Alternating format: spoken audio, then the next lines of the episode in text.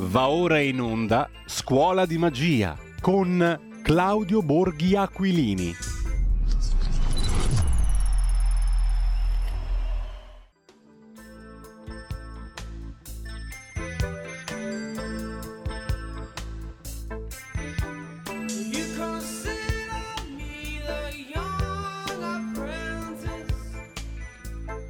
Seconda puntata al martedì alle 9.30, da qui in avanti sarà sempre questo il giorno, l'ora rimane la stessa alle 9.30 per la nostra ineguagliabile scuola di magia condotta impareggiabilmente da Claudio Borghi Aquilini che dovrebbe già essere in collegamento con noi. Buongiorno Claudio.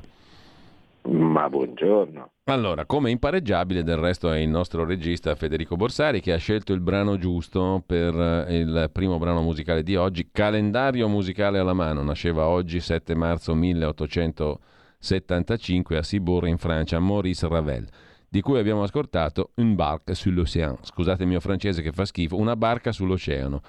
Invece ci sono delle altre barche sul Mediterraneo, come ben sapete, e la questione di oggi, diciamo che il brano è appropriato perché oggi, tra l'altro con l'aiuto anche di un'altra immagine suggestiva, no Claudio, il nastro di Möbius, eh, parliamo di ehm, eterni ritorni di questioni che non si, non si, capisce mai come il nastro di Möbius dove iniziano, dove finiscono, in che direzione sono orientate. Quello forse lo capiamo un po' di più, a dire il vero.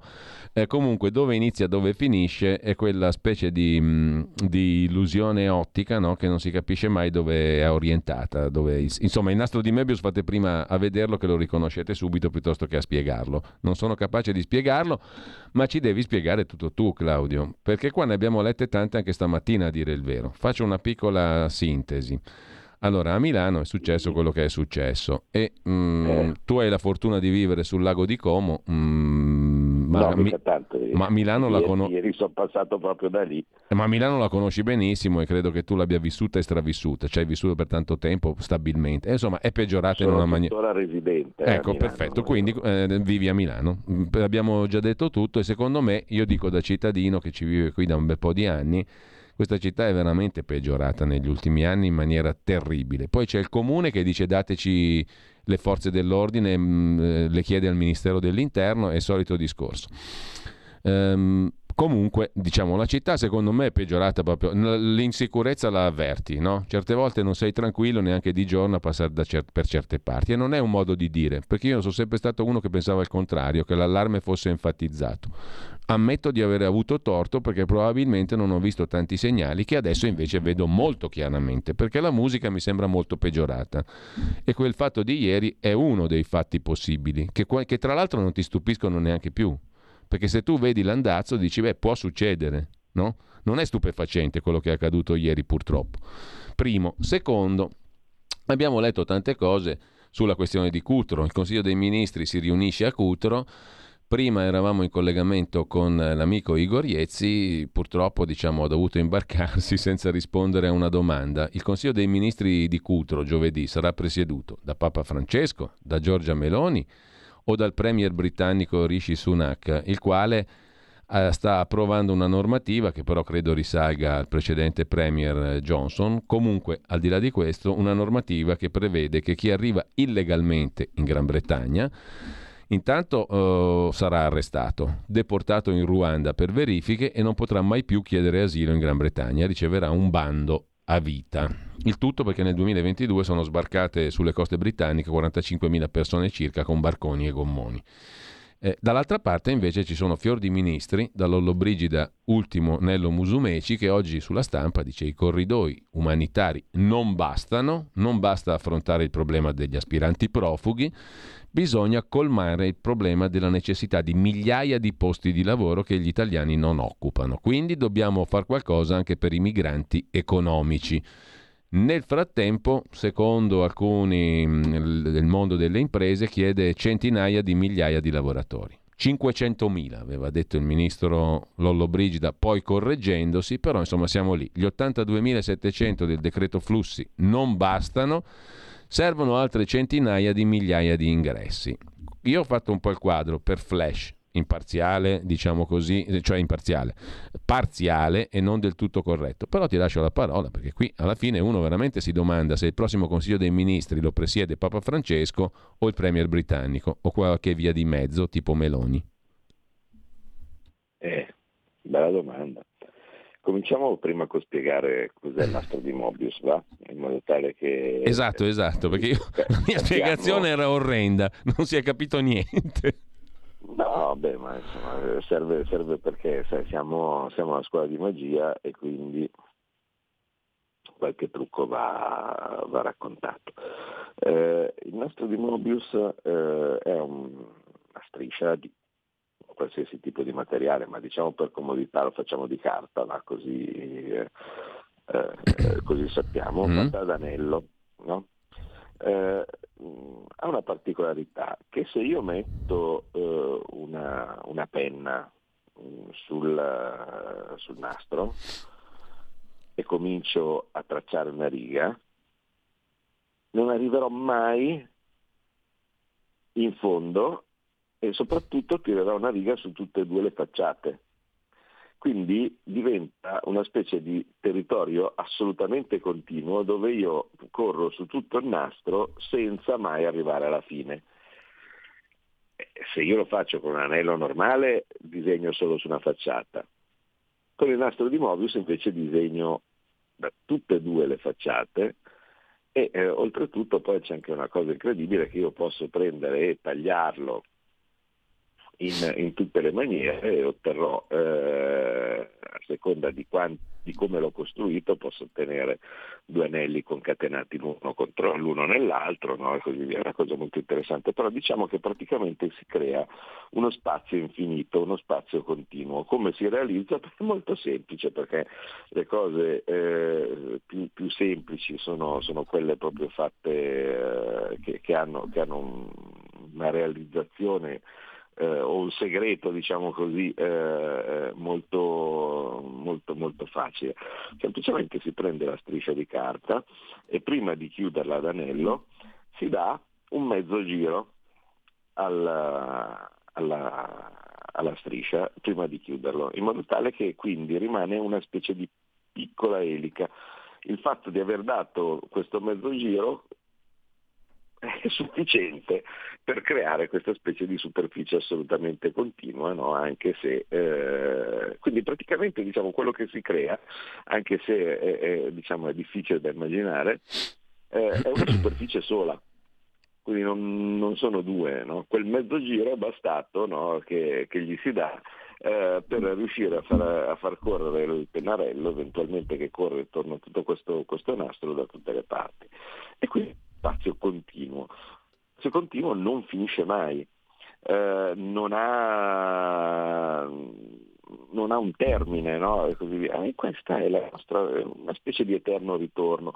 Eh, mm. Sempre per eh, a chi piacciono i, eh, i simboli eh, esoterici eh, all'interno di questa rubrica che, che, che, ovviamente parla della demistificazione della magia, eh, uno dei simboli esoterici che eh, diciamo, eh, parla dell'eterno ritorno si chiama Ourobro, così almeno abbiamo una, anche la, la cultura, eh, una cultura simbolica, che è il serpente che si morde la coda. Mm. No? Eh, non si sa se esista veramente serpente che si morde la coda o similare, però è considerato eh, simbolo di, di infinito e, e, e, di continuo divenire. Ebbene, i migranti sono il nostro continuo divenire, perché in una maniera o nell'altra, dopo ormai secoli, siamo sempre lì. E siamo sempre lì, incredibilmente, con delle domande e delle risposte che se io prendo le nostre rubriche eh, fatte tanti anni fa, se io prendo gli interventi fatti eh, tanti anni fa nei talk show televisivi, se io prendo tanto per dirne una eh, quello che ho fatto in settimana, cioè andare a riguardarmi la prima volta che incontrai la signora Schlein eh, in, in una trasmissione, si parlava di immigranti.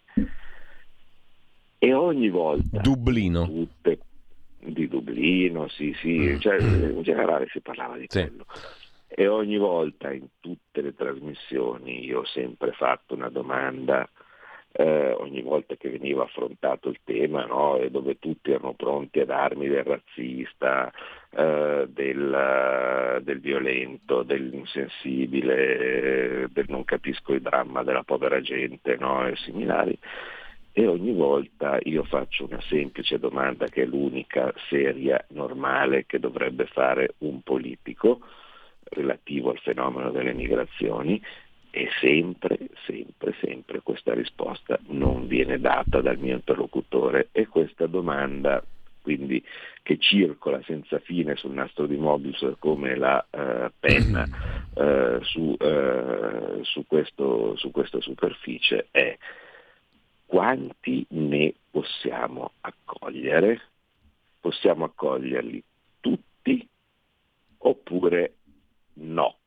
Perché uno deve andare in modo a questo punto cartesiano cioè nonostante proprio la eh, semplicità della domanda eh, mette eh, molto sull'avviso tutti, perché le possibilità sono due, o si possono accogliere tutti, quindi volendo chiunque nel mondo, nell'universo decide eh, che gli piace di più star qui rispetto al eh, loro luogo di nascita, eh beh, li posso anche capire, eh? cioè, a un certo punto uno dice fra il deserto e il lago di Como, meglio il lago di Como. Eh, e quindi allora, dato che è bello, significa che tutto l'universo mondo eh, decide di venire qui e noi non possiamo farci niente perché eh, chiunque deve essere libero di spostarsi in qualsiasi parte del mondo in numero infinito. No? Quindi a un certo punto, poi una volta arrivati qua, se pensiamo che eh, tutti noi, compresi 60 milioni di italiani, però eh, dato che c'è il riscaldamento globale, vogliamo andare un po' a prendere un po' di fresco in Svizzera, tutti in Svizzera. No? Eh, e, allora, se fosse possibile così, uno dovrebbe dirlo, ma non lo dicono mai, perché dicono, eh no, beh, è assurdo, perché chiunque dica o pensi questa cosa capisce è una cosa che non, non, può, non può, essere vera, non, non può immaginare, non, può essere così. Quindi noi non possiamo accogliere tutti, non possiamo eh, permetterci che eh, 6 miliardi di, eh, di, uomini potenzialmente decidano di trasferirsi in Italia o in parte di essa, perché quello che vale per tutto vale anche per una parte. Quindi non è possibile che 6 miliardi di uomini si trasferiscano nella via di voi che ci state ascoltando. Quindi ci deve essere eh, un limite. E la domanda però è sempre quella.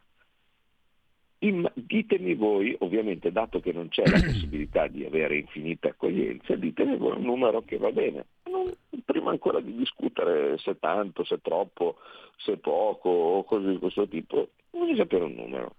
Milione, due milioni. Beh, un numero, Claudio, perdonami se, se, intervengo, un numero potrebbe essere quello che dice la Coldiretti di Prandini, oppure altre associazioni imprenditoriali citate da alcuni ministri.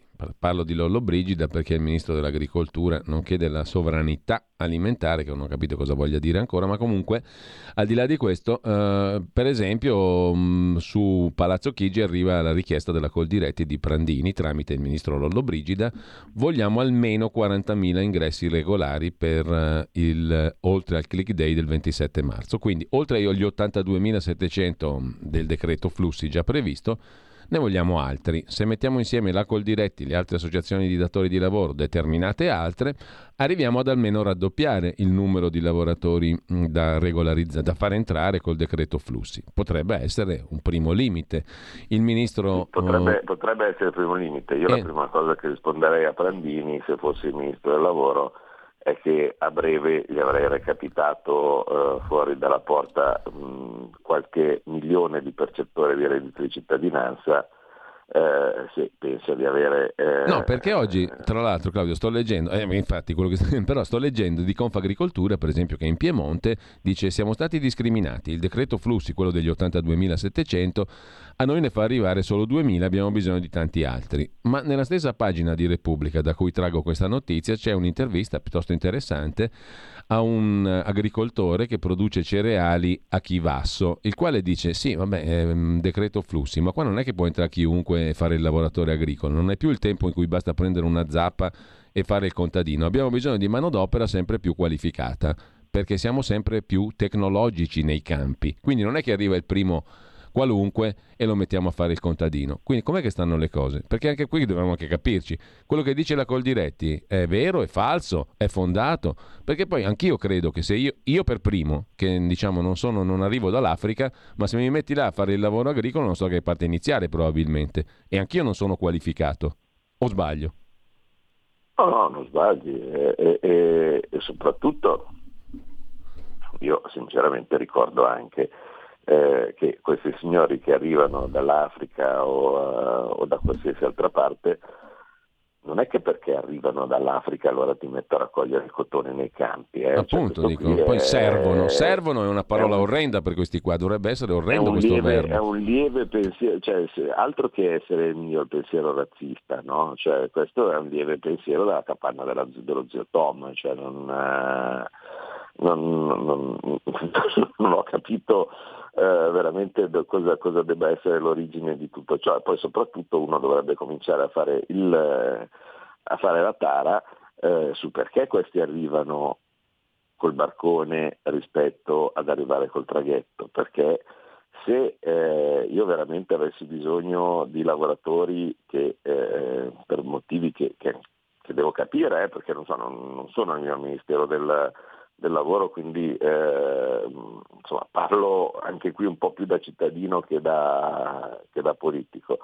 Eh, però eh, come, come, ti ho detto prima ricordo che c'è qualche milione di redditi di cittadinanza, eh, che il problema è ah, l'Italia l'Italia, bene, ma eh, cosa, cosa, ne è del, della promessa che se uno prende reddito di cittadinanza deve accettare qualsiasi tipo di lavoro eh, che, che, gli viene offerto eh, e altrimenti lo perde. Ma, eh, io sinceramente darei in mano a Prandini gli elenchi di tutti quelli che, eh, che hanno detto di cittadinanza, perché adesso fino a prova contraria mi sembra che eh, il lavoro in agricoltura sia lavoro nobile. Mm, non, non, non, so a, che, a, quale punto della nostra, della nostra storia è successa questa cosa orribile del pensare che il lavoro in agricoltura fosse, fosse lavoro modesto. Ma eh, il lavoro, lavoro, in agricoltura è, è un, dovrebbe essere per il nostro paese un signor lavoro, anzi dovrebbe essere forse una delle prime idee di occupazione che, che ci vengono, così come, mh, permettetemi questa minima eh, divagazione, non si è capito eh, a quale punto, non si sa perché, nella nostra, eh, nella nostra, vita, nella nostra storia, si è pensato che fare il cameriere fosse un lavoro eh, degradante. No, mm, non so se avete visto quella polemica tra eh, delle, delle, dipendenti del, di Acea che accusavano eh, l'amministratore delegato di averle, fatte, di averle fatto servire in tavola, no? così questo tipo, come se avesse detto, non so, eh, invece di rispondere al telefono mi ha, fatto, mi ha fatto, servire in tavola, come per dire sono una schiava. No, non sei schiava, sei una cameriera nel caso, e il cameriere eh, è un lavoro nobilissimo. Io sono stato eh, in uh, questo, fine, questo fine settimana a Firenze a seguire il premio che si chiama Protagonisti della Sala, dove vengono formati e, eh, e diplomati i migliori maître. E tutti i, i, i, critici gastronomici internazionali e così via, stiamo parlando di gente di altissimo livello perché tutto si teneva dentro nella cornice incredibile di Palazzo Antinori no? a Firenze, eh, eh, tutti concordano che la cosa più importante nel ristorante in un certo livello è come ti vengono presentati i cibi, no? e quindi ci deve essere il bravissimo maître, no? che infatti erano, diciamo, le, ho assistito alle gare eh, e ehm, alle prove eh, dove, dove, il maître eh, veniva messo di fronte a delle situazioni eh, impreviste dove a un certo punto gli venivano fatte delle prove a trabocchetto dove doveva capire dove erano le forchette giuste no? o similari, oppure clienti che chiedevano delle cose non... Eh, eh, non prevedibili no? e così via, e chi era il più bravo no? alla fine doveva, doveva gestirle e poi questi troveranno degli impieghi enormemente retribuiti, no? perché come per tutte le cose ci deve essere una prospettiva di carriera e eh, si comincia come cameriere in pizzeria, si finisce come mettere in uno stellato, eh, che, che significa, significa, avere un impiego quasi al pari diciamo, del grande chef, no? che così tanto va, va di moda. Bene, quindi eh, non si capisce perché, tornando alle nostre cose, eh, l'agricoltura eh, è diventata o, o, nella testa delle, delle persone un, un, lavoro, un, lavoro, di serie B. Eh, ma soprattutto c'è qualcosa che non quadra perché se noi abbiamo un livello di disoccupazione che è ancora molto alto, se c'è un livello di inoccupazione ancora alto, vale a dire gente che non, eh, non lavora e nemmeno cerca il, il lavoro, beh, a questo punto sinceramente io metterei a lavorare prima quelli rispetto che far arrivare, uh, far arrivare altra gente, a meno che non ci sia ancora qualcuno che crede alla panzana dei, eh, del, del, del, sistema pensionistico come catena di Sant'Antonio, cioè che bisogna avere sempre più gente per pagare ecco. le pensioni, i famosi immigrati che ci pagano le pensioni. No? Ecco, se uno pensa ancora che il mondo sia questo, eh, mi spiace, ma vuol dire che non, non, ha, non ha, capito bene. Eh, il risultato comunque che cos'è? Che a questa domanda, in ogni caso la famosa domanda del quanti ce ne servono e così via, quindi ma quanti ma non quanti ce ne servono, quanti siamo disposti a, a, ad averne no? eh, di, di, eh, di nuovi immigrati, non c'è mai una risposta, perché se ci fosse la risposta, appunto, sono quelli di Prandini, sono quelli di un altro, sono quelli di un milione, bene, e quando arriviamo al milione, e quando arriviamo a questo numero qua che tu hai detto, eh, perché, eh, perché l'hai definito tu, che cosa facciamo?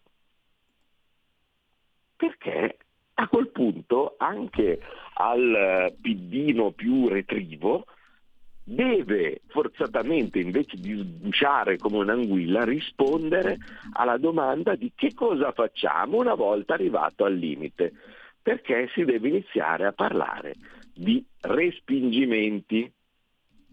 Ed è quello che nella testa del piddino non, non prende, non capisce. Questa ipocrisia, cioè di non voler parlare di respingimenti, ma di dire, ah beh però eh, sì sì sono d'accordo che non possono arrivare mm. tutti e così via, ha portato come risultato a questo comportamento totalmente falso, totalmente vergognoso di dire io non mi prendo la responsabilità di dire che blocco tutti quelli che arrivano, ma rendo la traversata pericolosa.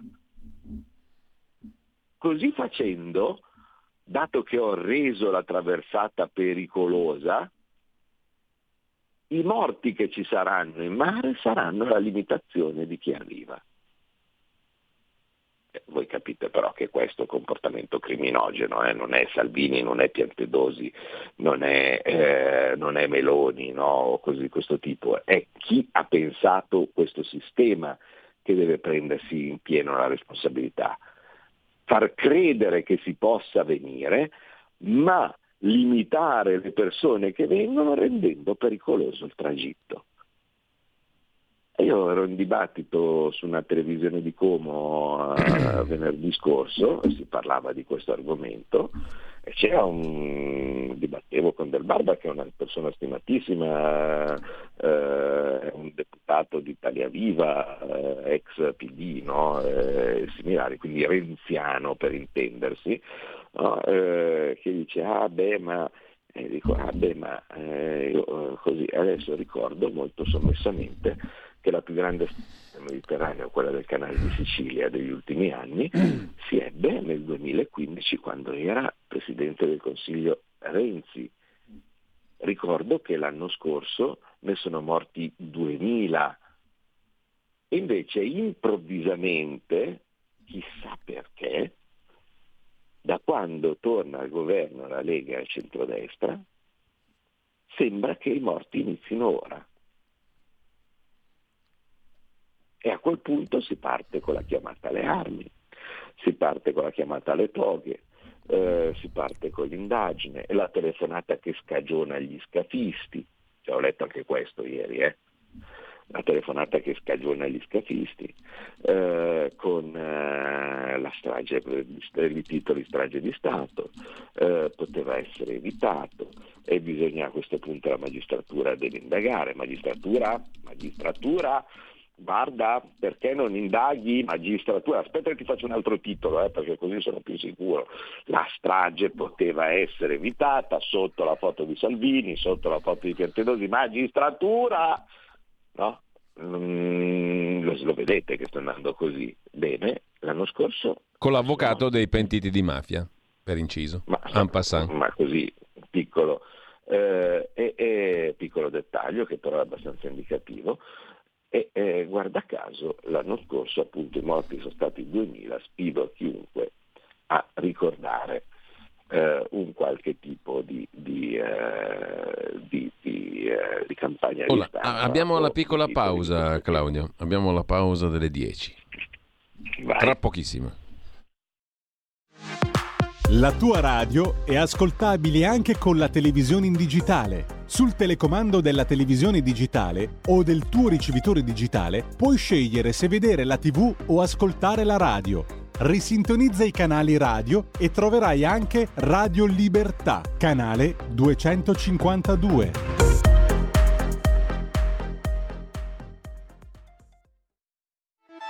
Stai ascoltando Radio Libertà, la tua voce libera, senza filtri né censure, la tua radio. Intanto l'agenzia ANSA sta aprendo con un altro problemino non indifferente. Gli Stati Uniti frenino o ci saranno sicuramente scontri. Lo fa sapere la Cina tramite il neo ministro degli esteri Qin Gang, che nella sua prima conferenza stampa spiega che il rapporto con la Russia si basa sui principi di non presa di mira di terze parti ed è una relazione non soggetta a interferenze o a discordia di terzi, cioè l'asse fra Russia e Cina è quanto mai solido.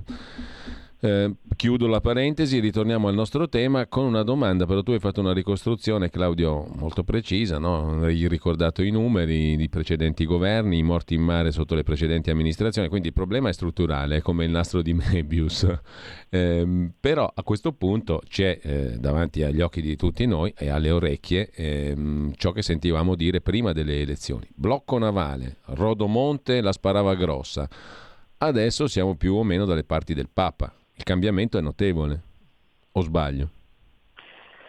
Ma io eh, aspetto sempre, aspetto sempre di vedere quello che viene detto nello specifico eh, prima di quello che viene annunciato detto dai giornali. Ecco, mm, però blocco navale significa qua non entra più nessuno, come in Inghilterra sostanzialmente. Chi entra in maniera... Sì, sì di, di, base, di, base, questo era lo slogan di Fratelli Italia con cui hanno preso molti voti, ecco, eh, mettiamola così.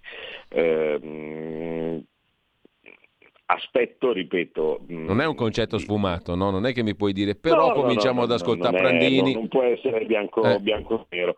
C'è da dire che eh, in una maniera o nell'altra, se ben vi ricordate, eh, dato che così diventava un, un po' un sistema eh, per farci sembrare troppo moderati, no? perché, perché, andava di moda no? dire guarda che questi ormai si sono svenduti al grande capitale mentre invece noi siamo quelli veri, ma insomma elettoralmente ha funzionato, non posso, mm. non posso certo dire, dire, di no, però eh, insomma adesso poi bisogna arrivare alla prova dei fatti, noi dal punto di vista elettorale perché sapevamo di che cosa stavamo parlando, ecco mettiamola così, ci siamo limitati a dire che cos'era la soluzione e qualche titolo per dire che sapevamo di cosa si stava parlando ce l'avevamo perché stranamente sotto di noi, eh, cioè quando il, il governo c'era, c'era Salvini eh, come,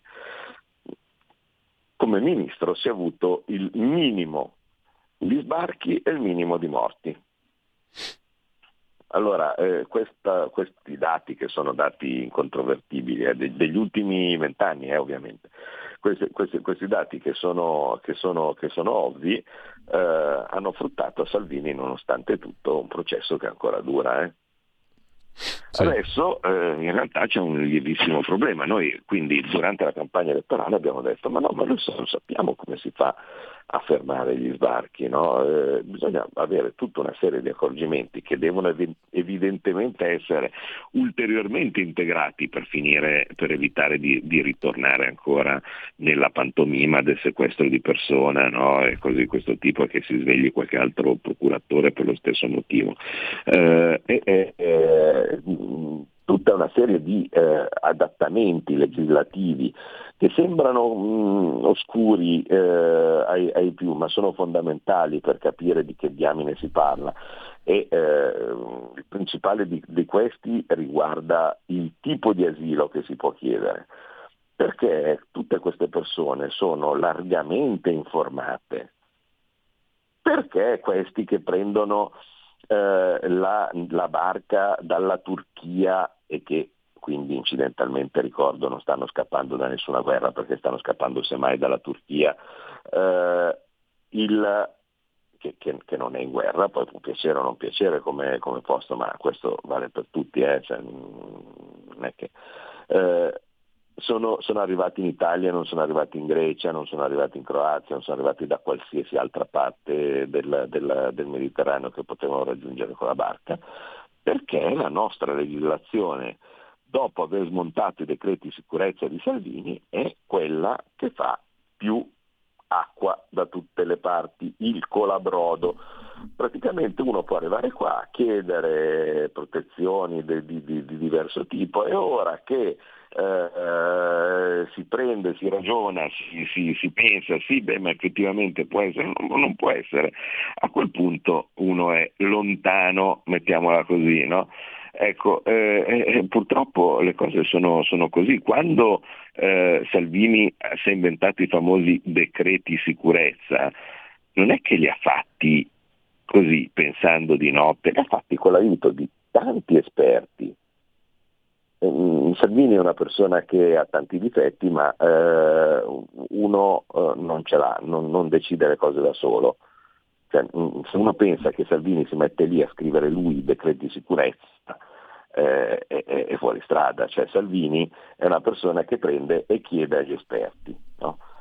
E ci sono stati tanti di esperti di immigrazione, di difesa, di sicurezza e così via, che all'epoca avevano tirato fuori un testo dicendo nella nostra legislazione le cose che attirano la gente sono questo, questo, questo, quest'altro. Se noi prendiamo e li smantelliamo, la gente manco parte perché capisce che qui non c'è trippa per gatti. E effettivamente era successo. Quindi noi stiamo cercando semplicemente, anche in campagna elettorale, a fronte di chi eh, diceva legittimamente, eh, per carità, poi il giudice delle promesse elettorali è sempre il popolo, eh, diceva cose di- differenti che sembravano un po' più semplici, mettiamola così, eh, noi si diceva che eh, si doveva mm, tornare a quello che si faceva, quindi una strada un pochettino più lunga, un po' più tortuosa, perché significa che i decreti di sicurezza devono essere presi, riapprovati, riportati in Parlamento, rivotati, ricontestati, perché ovviamente non appena si arriva in Parlamento mm, ci saranno le opposizioni che si ricompattano, che dicono eh, ah, vergogna, cosa fate, no? i poveri migranti e similari, arriveranno i vari Mimmo Lucano di turno, no? che poi abbiamo visto che cosa eh, che cosa c'era dietro no? nell'interesse dei, eh, dei, migranti, arriveranno i vari Sumaoro che riprenderà la voce, no? perché a tutt'oggi eh, questo simpatico individuo siede ancora tranquillamente in Parlamento no? nel, nel, nel, gruppo misto, ma in ogni caso la strada è quella lì. E noi è quello che proponiamo. Poi... Eh, Claudio, Siccome sono le 10.08 io vorrei eh, passarti un po' di messaggi al 346 6427 756 e qualche telefonata allo 02 92 94 7222. ma siccome voglio strafare, io ti volevo chiedere anche due cose che esulano da questo tema, ma che dalla stampa di stamattina mi sono balzate all'occhio uh, come questioni abbastanza rilevanti. La prima è, sta- sono state annunciate, rif- è stata annunciata la riforma fiscale, no? Da 4 a 3 aliquote sì. e poi la revisione di tutte quelle deduzioni e detrazioni che sono 626, fanno 160 miliardi all'anno di eh, deduzioni e detrazioni, giusto appunto si vedrà. Allora, volevo chiederti una cosa strutturale, non tanto nel merito perché i contenuti li vedremo più in dettaglio, ma proprio questo è il punto. Allora, Bisogna lavorare di dettagli o si può fare una roba tipo la flat tax, cioè una cosa che capiscono tutti al volo, che ti dà immediatamente l'immagine del cambiamento e non la revisione delle aliquote, la revisione delle deduzioni, delle detrazioni, cioè il maquillage di quello che esiste sostanzialmente. Oppure non abbiamo la sovranità a sufficienza perché comanda l'Europa anche in tema fiscale per poter mettere mano a una riforma che sia chiara, comprensibile e immediata, no? ti fa capire subito quanto ti rimane in tasca di più e dici beh questa è una novità vera. Non so se mi sono spiegato. Secondo punto... Secondo punto è eh, quello invece relativo alla revisione del patto di stabilità. Qui andiamo un po' più in là perché se non sbaglio entro fine anno.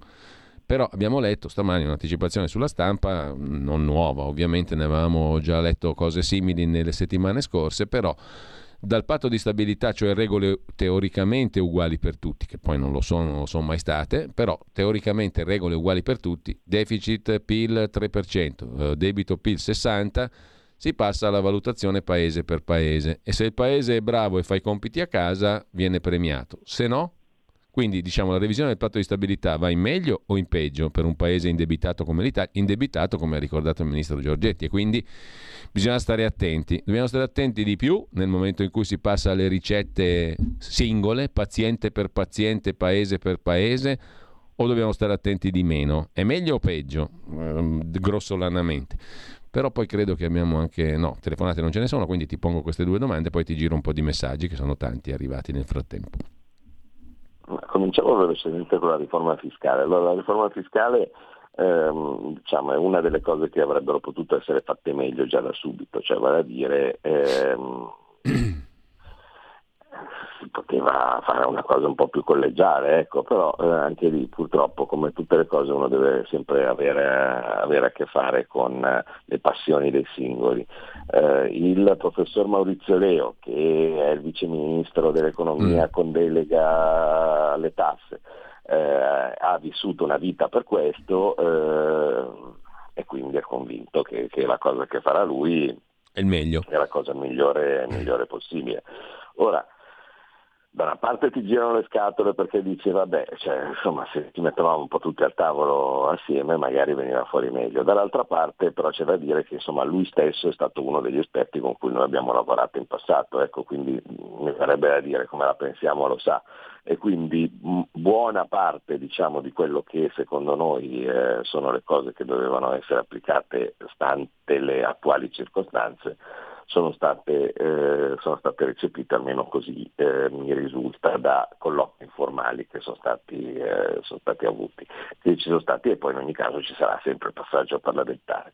Um, per quello che riguarda, eh, dice, eh beh, ma devo fare una cosa che di dettaglio la flat tax. Eh beh, purtroppo, come ho detto tante volte, eh, la flat tax per funzionare, e questo quanti anni sono anche qui, no? mi sembra di rivedere il nastro di Mobius, eh, per funzionare cosa, cosa, indica? Indica che tu devi fare un'aliquota molto bassa, mh, mm, indicata da me dal 15%, ma eh, appunto si potrebbe fare 20 o così via, perché tanto abbiamo spiegato tante volte che l'aliquota dipende dalla, effettiva, dipende dalla detrazione che poi uno ha, no?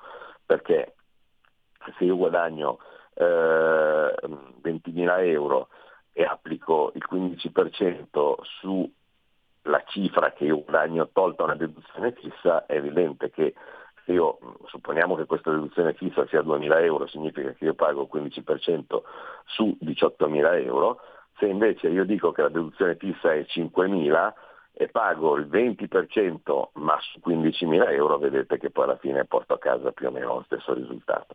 Eh, una volta stabilito questo principio, quindi che eh, la flat tax funziona con un'aliquota bassa e con una deduzione singola, significa che quella deduzione singola eh, prende e ingloba tutte le altre deduzioni e detrazioni che adesso vengono messe a pioggia. Questo però è un problema, perché, per, come, per com'è l'attuale sistema, perché tanto per dirne una, no, così ci sovrapponiamo con altri temi, sì. eh, mh, mm, pensate ai bonus edilizi.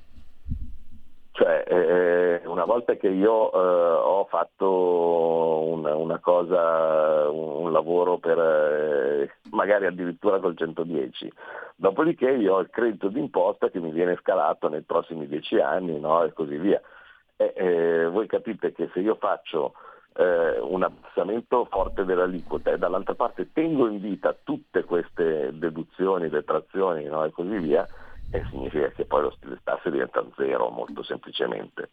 Quindi ci deve essere, si spazzano via deduzioni e detrazioni che spesso e volentieri oltretutto vanno nelle tasche eh, di persone che non sono esattamente il ceto medio eh, o similari, cioè io stesso che sono benestante, insomma come eh, prima ancora eh, di entrare in politica, eh, questo così per, eh, per ribadirlo, eh, e non ricco, perché ricchi sono un'altra cosa, sono benestante.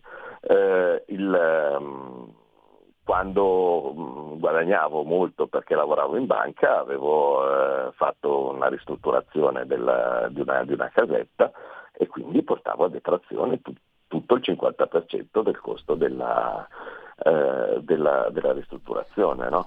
Quindi il fatto che queste cose non siano esattamente mirate eh, e che quindi diciamo così chi magari è in affitto e paga aliquota piena no? e, e, e, dall'altra parte invece deve eh, vedere il bonus che va nel, nel, nelle tasche di chi magari non è esattamente, esattamente povero, viene, dovrebbe essere spazzato via e sostituito da un'aliquota bassa per tutti, no? in modo tale che così facendo eh, hai eh, un, un, un'equità, una giustizia. Eh, però ci vuole tempo, perché se io domani prendo e dico che tutti i bonus non solo vengono limitati come è stato adesso per il super bonus e così via, ma vengono inceneriti in favore dell'aliquota più bassa, eh, ci sono molte categorie di lavoratori professionali, associazioni professionali che non la prendono bene.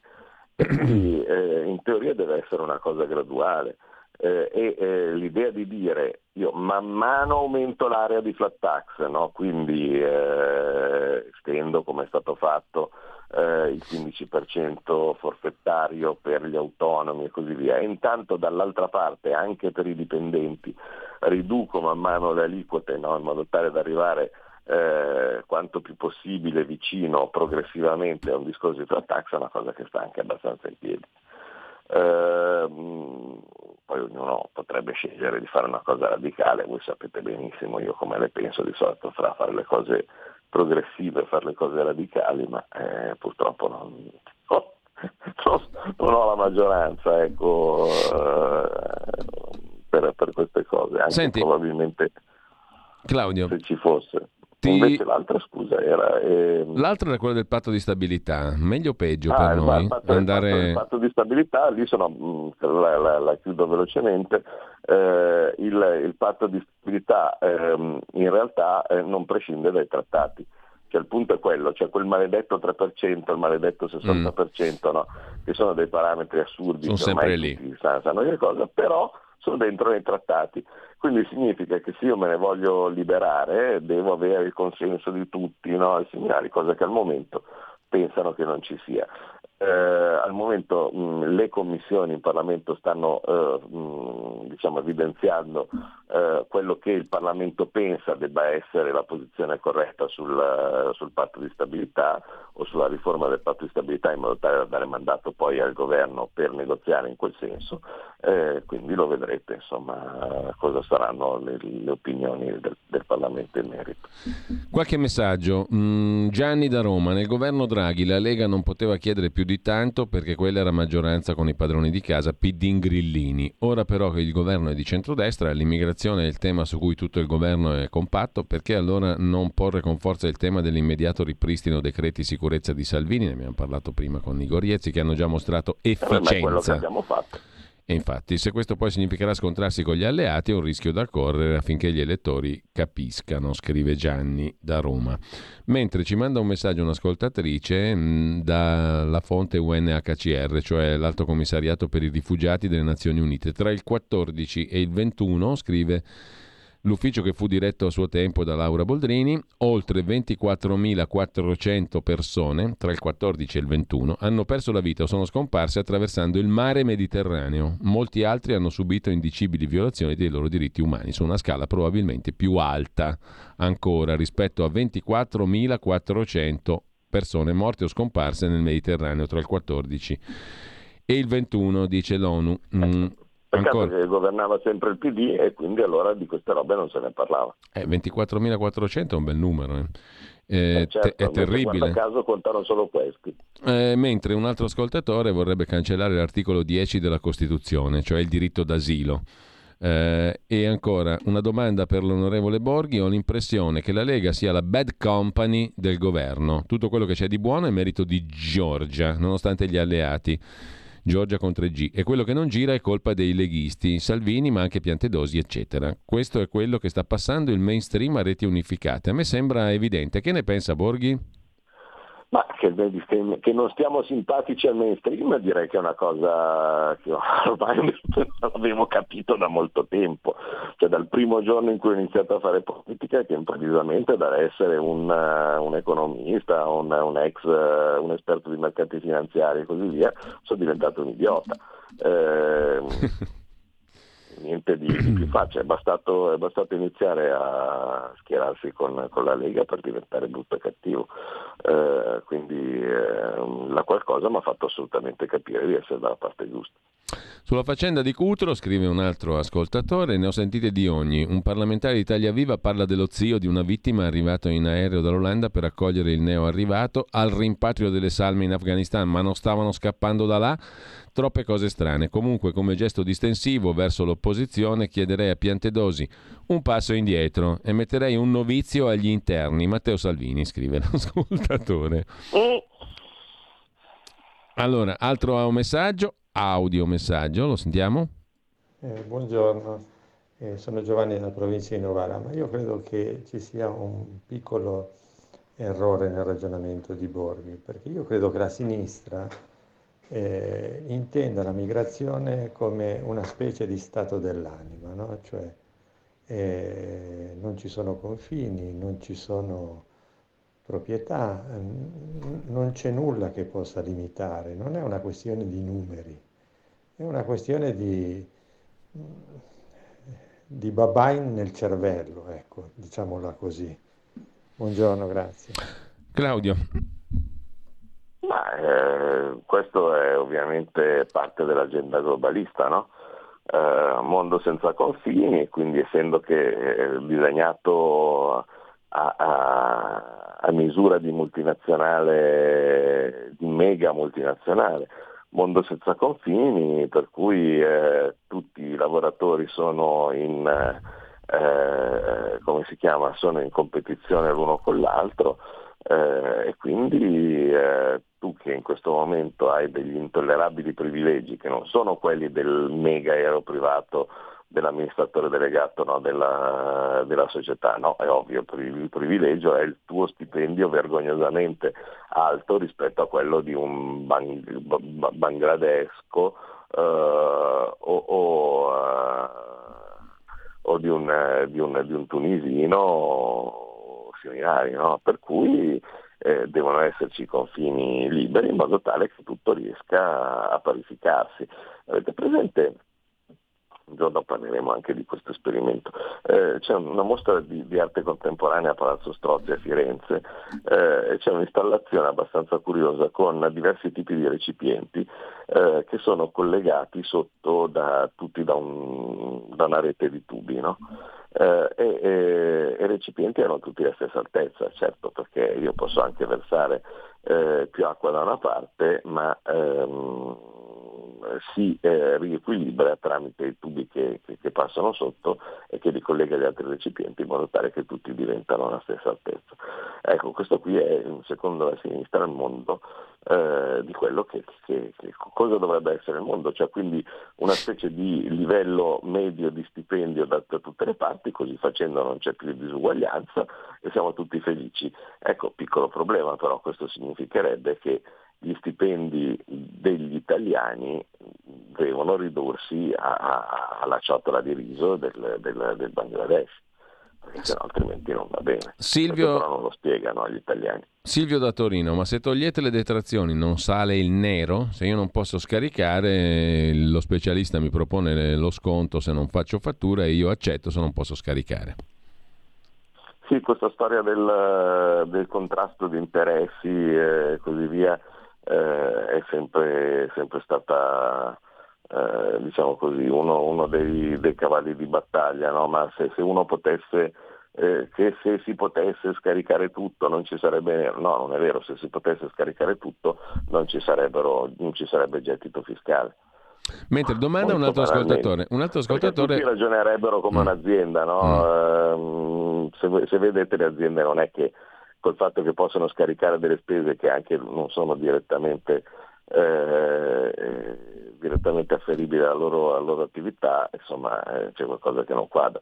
Cioè, lo stipendio che noi incassiamo è lì che, devi, eh, che, che, che interviene la tassazione, non sulla differenza fra eh, quello che, io, che io incasso e quello che io spendo. Allora, dicevamo, un altro ascoltatore pone questo quesito. Siamo sicuri che gli imprenditori, tipo quelli agricoli di cui abbiamo parlato prima, paghino il dovuto per attrarre manodopera? Se paghi 900.000 per 10-12 ore, certo che hai bisogno di disperati che si accontentano. Se fossi giornalista, ecco. la domanda a Prandini, la domanda sarebbe, mi darebbe la lista dei lavori e gli stipendi? Ecco, direi, direi, che, direi che, ci siamo, eh, eh, però è altresì vero che in molti casi anche con degli stipendi che sono considerati dignitosi, o quantomeno che io avrei assolutamente considerato tali a inizio carriera. Eh, in certi, casi, in certi casi la gente non, non c'è. Io penso che, che eh, per, per veramente sono state due le grandi distorsioni nella testa delle persone eh, e sono il primo il reddito di cittadinanza cioè del tipo mm. mh, mm, ma se, se, io per stare a casa prendo 700 eh, non capisco perché io dovrei andare a farmi il culo per 1100 no?